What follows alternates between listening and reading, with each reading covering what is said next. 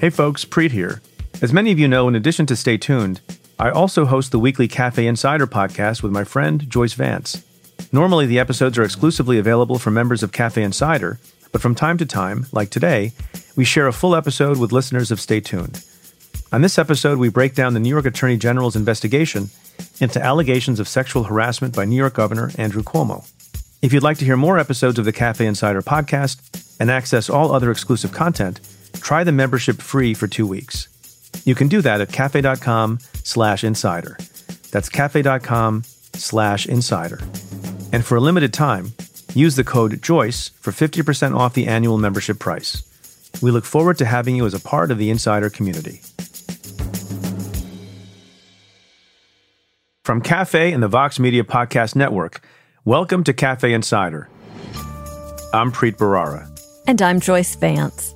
We finished recording this week's episode about an hour ago. The governor of the state of New York, Andrew Cuomo, announced his resignation from the governorship, effective in 14 days. This morning, we discussed events that will continue even with the governor's resignation. There will still likely be criminal investigations. There will still more than likely be some civil lawsuits. It's interesting to note that this resignation was couched by the governor in this way.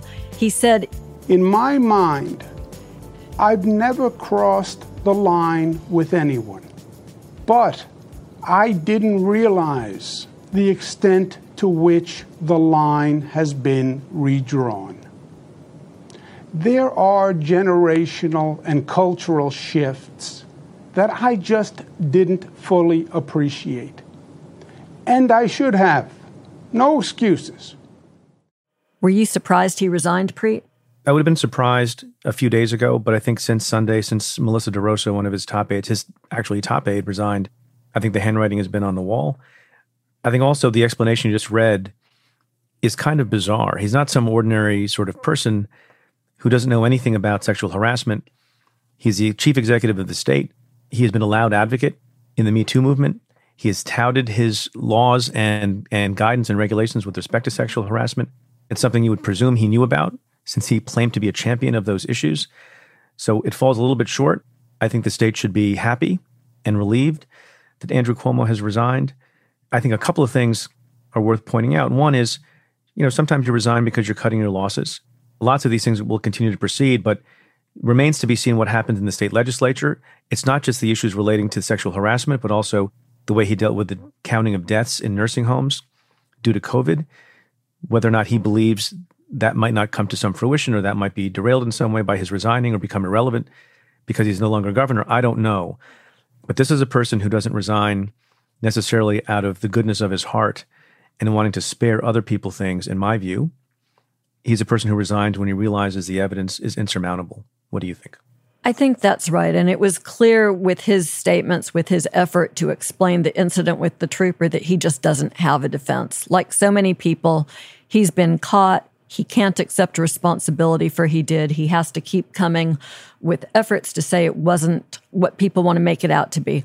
But particularly with the trooper, he says, Well, if she says that I touched her, I don't recall it, but I believe her if she says that. And the next part he says really brings home for me the reason he had to resign, his total failure to have a defense. His explanation for touching the trooper is When I walk past them, I often will give them a grip of the arm, a pat on the face, a touch on the stomach, a slap on the back.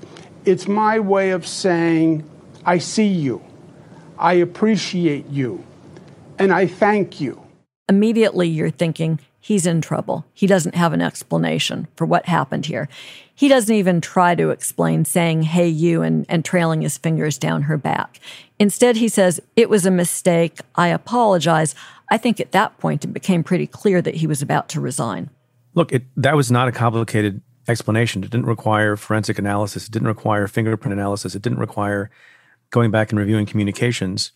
It was not some you know complicated accounting fraud that you need to defend against. What he said today took him seven days to say, and he only said it basically as he was resigning, so that there might not be more scrutiny with respect to that particular allegation. I think that's one of the reasons that he's stepping down because it's hard to go against that. Although you know, parting shots delivered by his lawyer and by him on the way out because that's his way. One final footnote on this.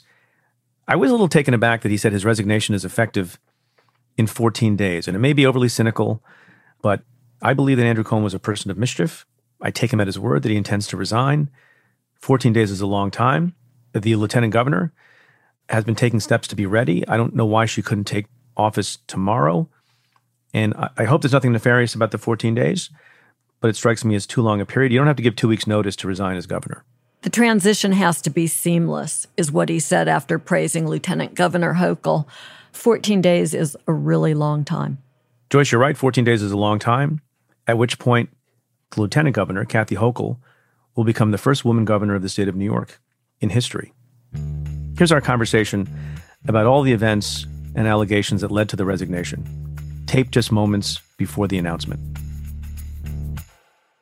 So, Preet, a week ago, as we were finishing up our podcast, the long awaited report, the independent report that the New York Attorney General had put in the hands of outside investigators regarding allegations that your governor, Andrew Cuomo, had engaged in sexual harassment on a couple of occasions.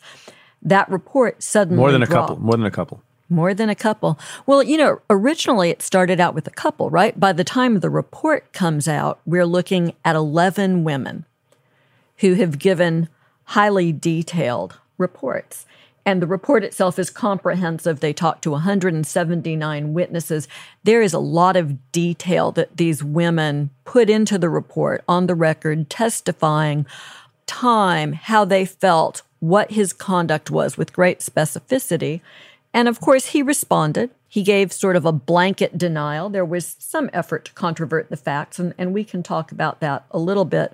But it looks like he's in serious danger, frankly. Many Democrats have deserted the governor, have refused to come to his defense. President Biden has called for his resignation. And of course, this is news that has absolutely nothing to do with you, right? I don't think so, because as far as I'm aware, I'm a podcast host and a commentator and a professor at NYU Law School. And yet, how do I get dragged into this, Joyce? What's happening right now is very interesting. Early on, one of the defenses, and I use the term defense loosely here, that's mounted on the behalf of the governor, is that the outside investigators weren't in fact independent, that they were over involved in Governor Cuomo's current and perhaps past misconduct. And that, in large part, is because one of those investigators, June Kim, was your deputy when you were the U.S. attorney. And so there's a sort of a, a woven narrative that says that because of the history there, the investigation wasn't independent. Do you have thoughts about that? I have many. I have many thoughts, Joyce. Look, I've commented on the investigation before. I have nothing to do with it. I'm not involved with it. I've always said and made clear that June is a friend of mine. I persuaded him to come back into government from private practice as my chief counsel, then promoted him to be the chief of the criminal division, then the deputy U.S. attorney. Then when I was fired, he became the U.S. attorney. He's an upright, honorable, smart, ethical, brilliant lawyer who always does the right thing. But as you and I have noted many times, and I'm sure you experienced in your time as U.S. attorney, people, prominent people among them, do not like to be investigated. And when they don't have great defenses, they like to attack the integrity and the independence of the people who investigate them. Donald Trump does the same, and many other people do it on both sides of the political aisle if there are corruption investigations that are at hand. And so he's done the same thing about June. What's weird about this is my former friend, Paul Fishman. Paul Fishman, I should point out, was a colleague as the U.S. Attorney in the state of New Jersey. And he currently represents the New York Executive Chamber, which is not the governor himself personally, but the office of the governor. Paul Fishman put in a letter to the investigators that was released, I think, on Friday, in which I'm mentioned 33 times. Why am I mentioned 33 times in this letter when June Kim is the investigator? You know, my flippant response is because Cuomo doesn't have a good defense to the allegations. And so folks who don't have good defenses do exactly what you've outlined. They start to attack the, the police. Before we talk about what's in the Fishman letter, I think it's worth pointing out, Preet, that you were surprised when this report dropped. I was sort of getting some messages at first, maybe thinking that Cuomo himself was speaking.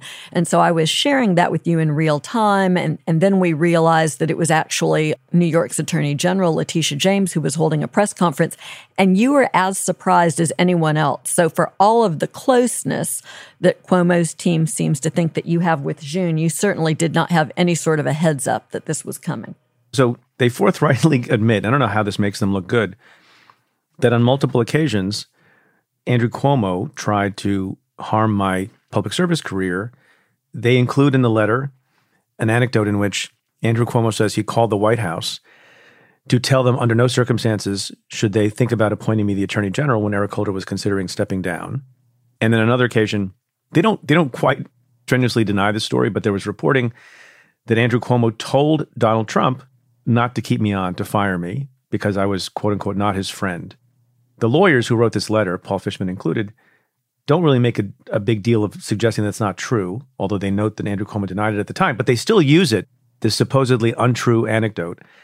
They use it as evidence that I would have a reason to, you know, not be fond of Andrew Cuomo, all of which is, you know, well and good. But the idea that on multiple occasions Andrew Cuomo tried to derail me and therefore June Kim is biased in the investigation. Does that does that carry weight with you? You know, it carries zero weight. I mean, it smells of desperation. This is what folks do when they need a public narrative and they don't have one. And of course, you know, Paul Fishman and Rita Glavin do a press conference in response to the report. And I'm expecting them to lead with the governor never did this, and very specific responses to the very specific allegations that are made by the 11 women.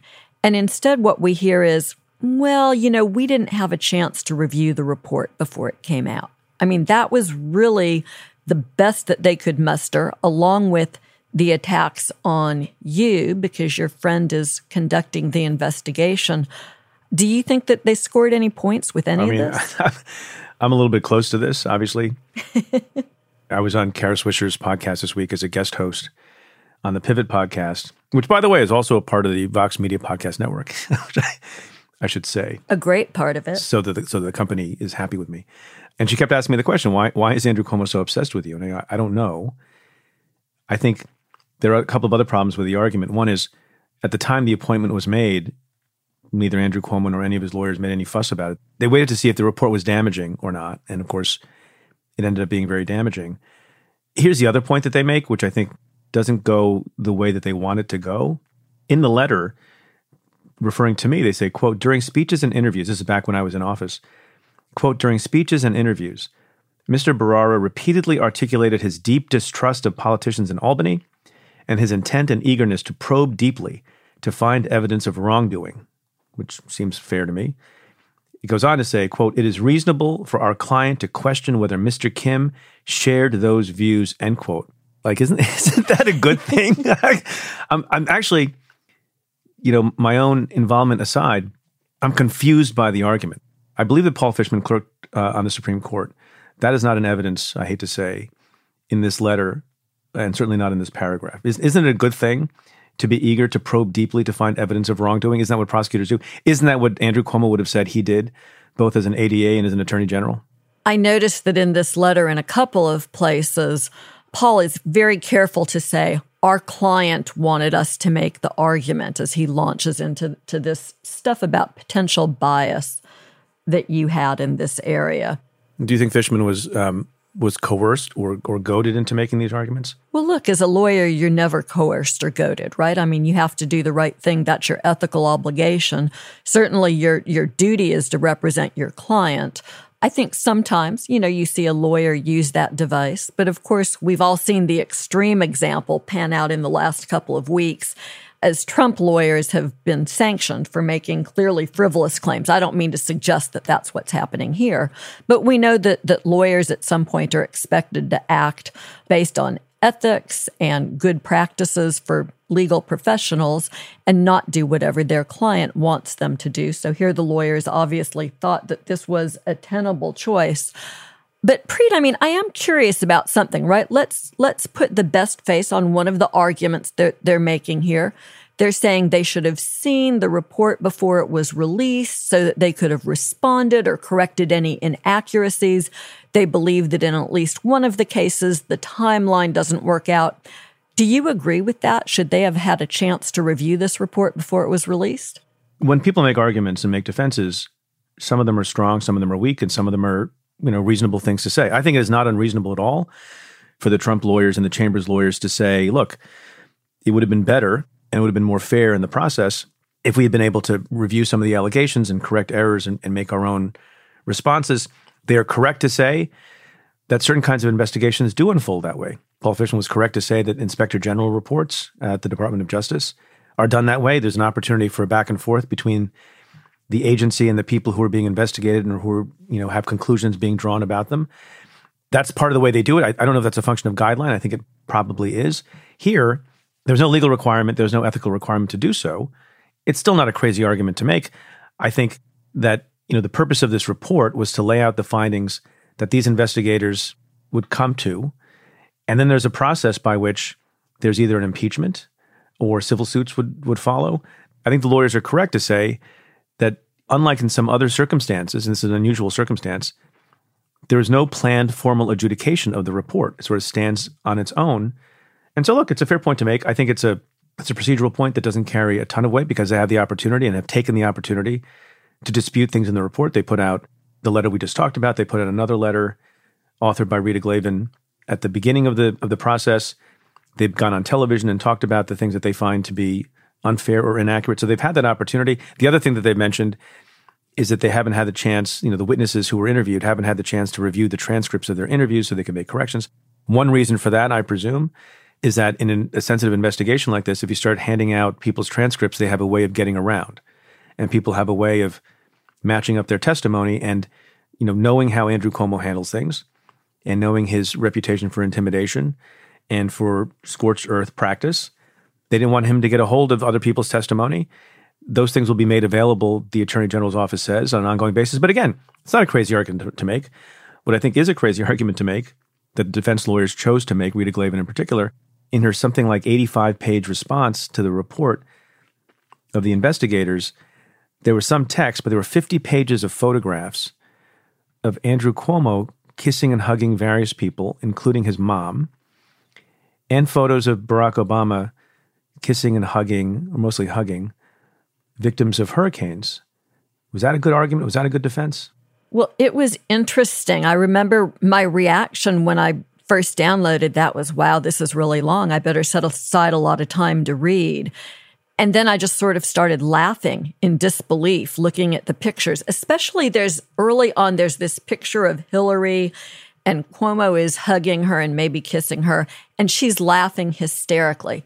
And so I look at that picture and I'm thinking, how's this a defense? In what way does this defend the fact that maybe you hugged and kissed people who welcomed it or that other politicians hugged and kissed people? What does that do to refute these very serious allegations made by 11 women with great specificity? And as I read through and looked at the pictures, nothing changed that initial reaction that it was nothing of a defense, right? Did I mean what was your reaction to the photos? My reaction was is this a circumstance in which this was dictated by Andrew Cuomo, you know, in his own pre-recorded statement they had a montage of such photographs. I think it was insulting to the testimony of the women who came forward, some of whom talked about things much more intrusive, possibly bordering on criminal kinds of contact that, that Andrew Cuomo engaged in. I think it was frivolous. I think it was silly. I think it undermined the defense. And I have not seen them re- return to that because I think they got the sense that it didn't make a lot of headway for them. I think the other thing, and I'm, I'm curious what you think about this. I mean, some of these allegations were reported previously. That's what prompted the investigation in the first place. But there's some new stuff that went unresponded to, and a lot of which is still remains unresponded to. And, and one of those is the allegation by a yet unnamed state trooper. And the narrative around this is very bizarre. According to the report, Andrew Cuomo, once upon a time, is at an event at the RFK Bridge, which we call used to call the Triborough Bridge here in New York City, and he lays eyes on a female state trooper, and shortly thereafter, basically gets her to be on his personal security detail, even though it turns out, according to the report, that she didn't have the requisite number of years. They made an exception just for her. And so people are wondering, what is, what is this about? And Rita Glavin at the press conference gets asked the question. And I found this to be fascinating and bizarre. She's asked, why was he thinking to bring her? And Rita, certainly at the direction of the, of the governor, had taken the position that the governor is always interested in diversity and gender diversity, which is interesting against the backdrop of all these other allegations. And then says, you know, he was very impressed by her. And the reporter basically asks, can you explain what the governor was impressed by? How did he find her to be impressive? And out of the box, the first thing Rita Glavin says is, quote, he liked how she maintained eye contact. He liked that she was assertive with him in the conversation. I ask you, Joyce, is that more consistent with a future for someone who you want to be on your security detail because of her skills as an officer or future harassment?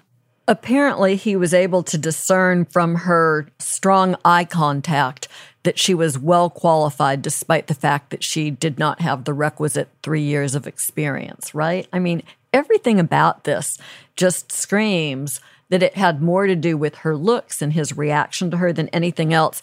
And it's very telling here that they had all this time to prepare. They had to have known that this particular question would be coming. And this was the best response that they were able to muster. And since then, a couple of times they have said that Cuomo will address this himself directly. And as time has gone on, and yesterday on MSNBC, I think Rita Glavin was asked this again, and they pressed her, when will the governor respond to this? And she said, well, when, when he's ready, when he's ready. But soon, it's coming soon to a theater near you. I think this one piece of the report standing alone, the story about the trooper who's hired on this really specious basis, with whom he, on a couple of occasions, has really inappropriate physical contact. On one occasion, while she's holding a door open for him to enter at an official function, and he takes his hand and runs it across her body. And she's a member of his security detail. And then a second occasion where they're in an elevator together, and he says, Hey, you, and runs his finger down the back of her spine. Those allegations, just I think, in and of themselves would merit some serious kind of action. And, here's a defense that I'm sure we've heard a lot, and it makes surface sense. And that is look at me. I'm a 63 year old man who has spent most of his adult life in public view. It would be insane for me to do this kind of thing. And yet, again and again and again, people do insane stuff. Just ask Anthony Weiner. Just ask you know a host of other folks who have done this kind of thing. And although you know, I guess it has some surface appeal to people who have uh, just dropped off the turnip truck. It is of no consequence, and it's a stupid argument. A large part of Cuomo's strategy appears to be to make the story be about anything other than himself, right? I mean, it's about you, it's about June, it's about all sorts of things that don't really matter. In that vein, just as we were preparing to tape the podcast this morning, Ronan Farrow dropped a new article in the New Yorker magazine. Oh, what's the headline? What's the headline of that story? So it's it's a great headline, Preet. It talks about Andrew Cuomo's war against a federal prosecutor. Who's the federal prosecutor? Apparently me. Apparently me. It is all about you. No, um, it's not. All, it's actually only a small amount the article is about me, so I think the headline is an overstatement. So it, it recites a story from seven years ago, April of 2014, at a time when Andrew Cuomo and his shuttering of an anti corruption commission under weird circumstances subjected him to investigation by my office and the FBI. And it recounts this article for the first time anywhere, a particular incident. The article suggests that Cuomo makes a phone call to Valerie Jarrett. And so Valerie Jarrett is at that time one of the most senior advisors to President Obama. Calling Valerie Jarrett, I, in my judgment, is akin to trying to put information in front of President Obama. Do you think that's fair? Yeah, I do. So, in this seven year old phone call, Cuomo apparently, we don't have a transcript of the call, and the reporting is that Jarrett shut it down pretty quickly because she knew it was improper. But Cuomo, in essence, is asking that you stop any investigation that's going on inside of your office that's cutting too close to him. Do you think that's a fair characterization of the phone call? I wasn't party to the conversation. And as you point out, there's no transcript of the conversation that I'm aware of. But clearly, the reaction of Valerie Jarrett, who's a political figure in the White House, upon getting a call from a sitting governor about a sitting United States attorney who was investigating the said governor, she immediately realized, according to the article and her on the record statement, by the way, she went on the record about this, which I think is significant, you know, someone of the same party. And she says to Ronan Farrow, quote, he did in fact call me and raise concerns about the commission. And then goes on to say, as soon as he started talking and I figured out what he was talking about, I shut down the conversation. And then what did she do? She goes immediately to the White House counsel, Kathy Ruemmler, reports the call, but which, by the way, you don't do if you thought it was a nonchalant, innocent call.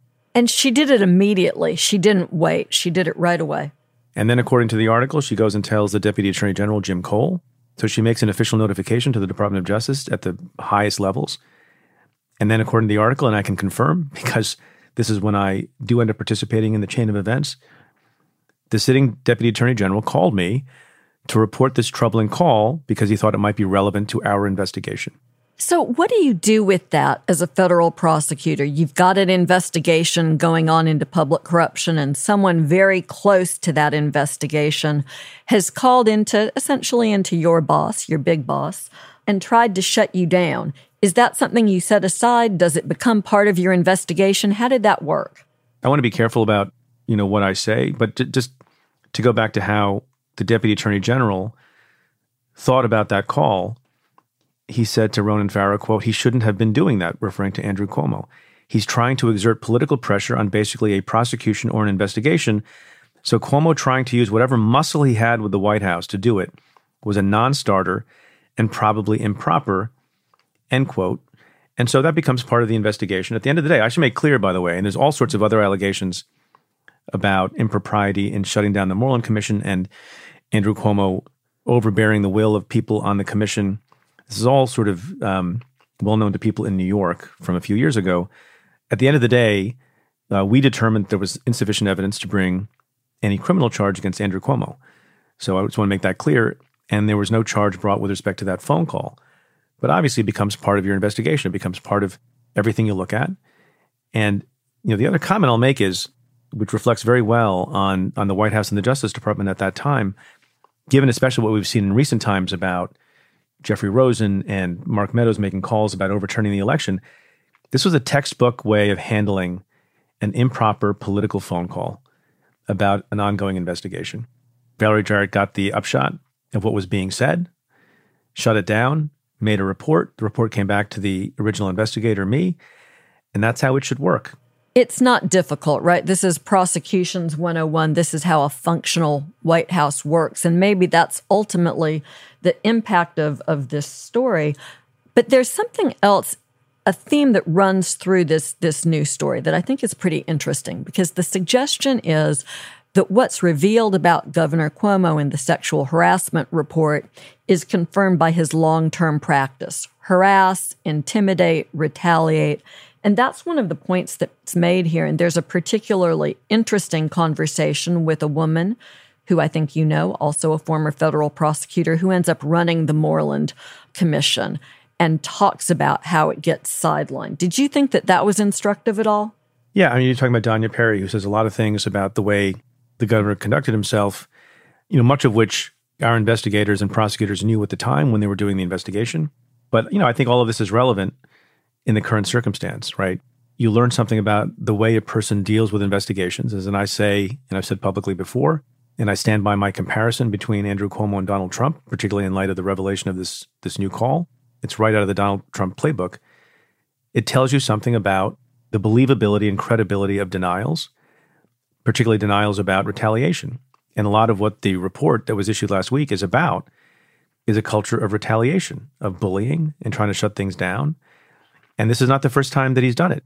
In connection with this AG report, he did it as out, outlined for the public seven years ago, or at least tried to do it seven years ago, in connection with an SDNY investigation.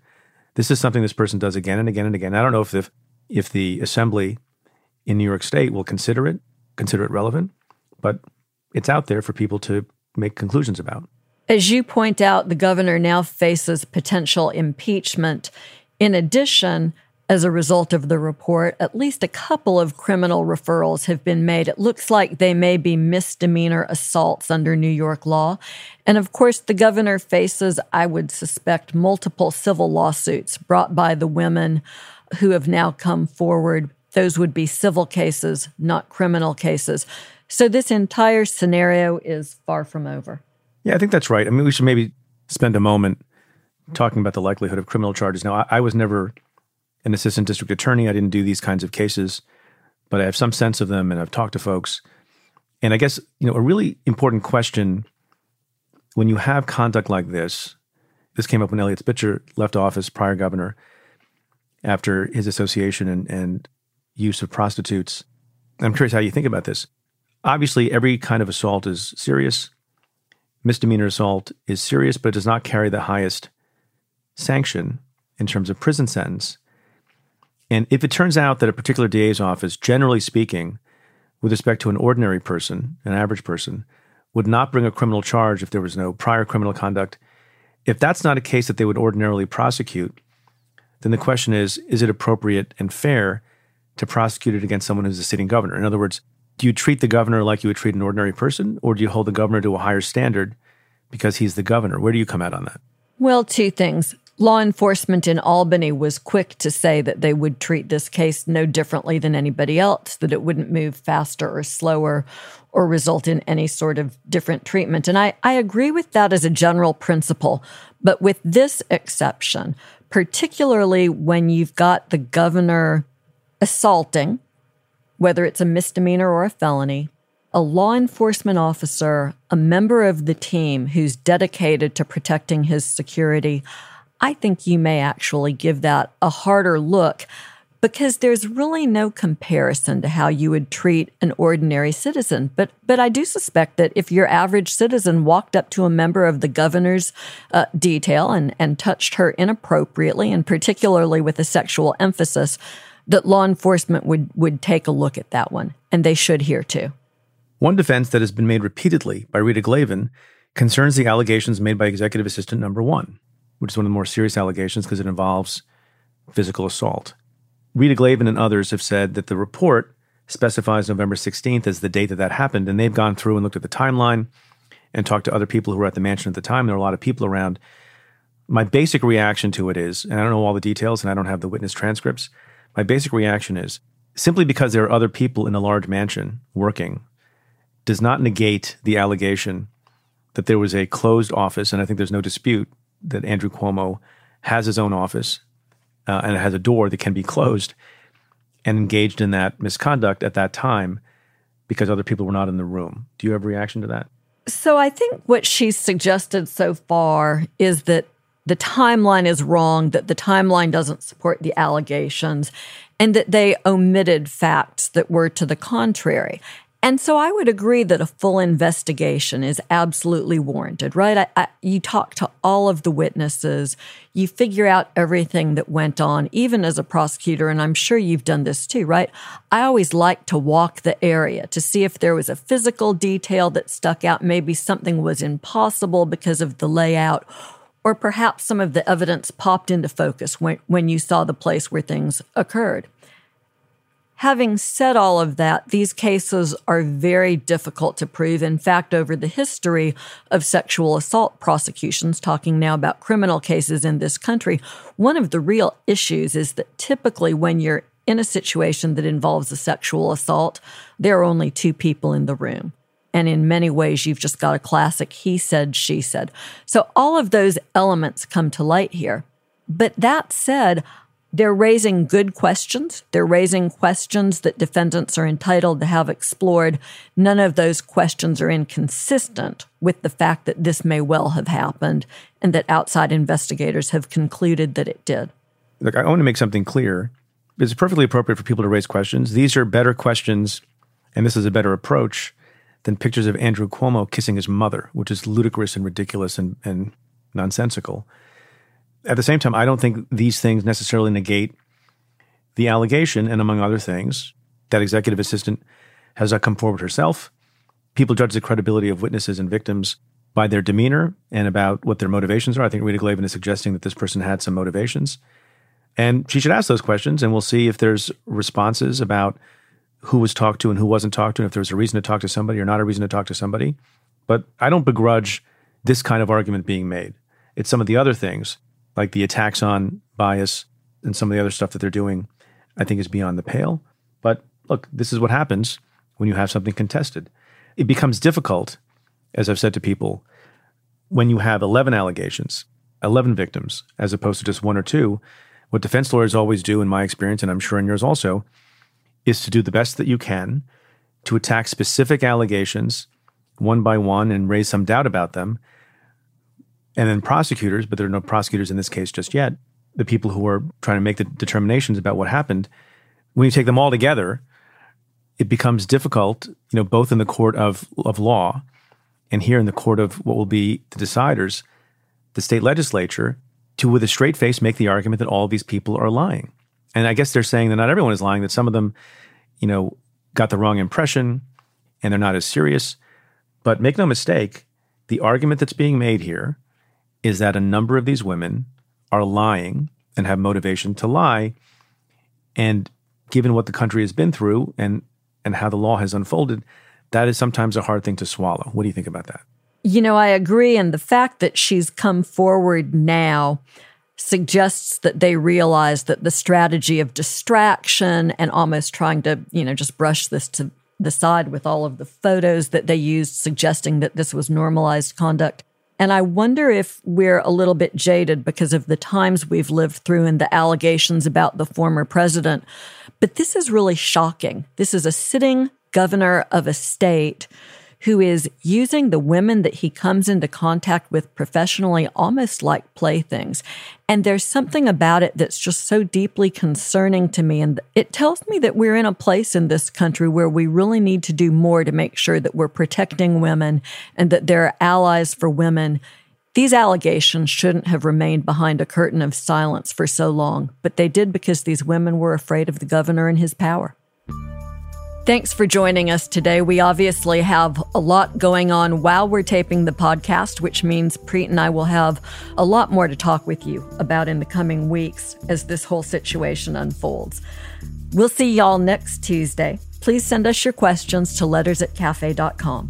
And we'll do our best to answer them. Thanks, Joyce. Thanks, Preet.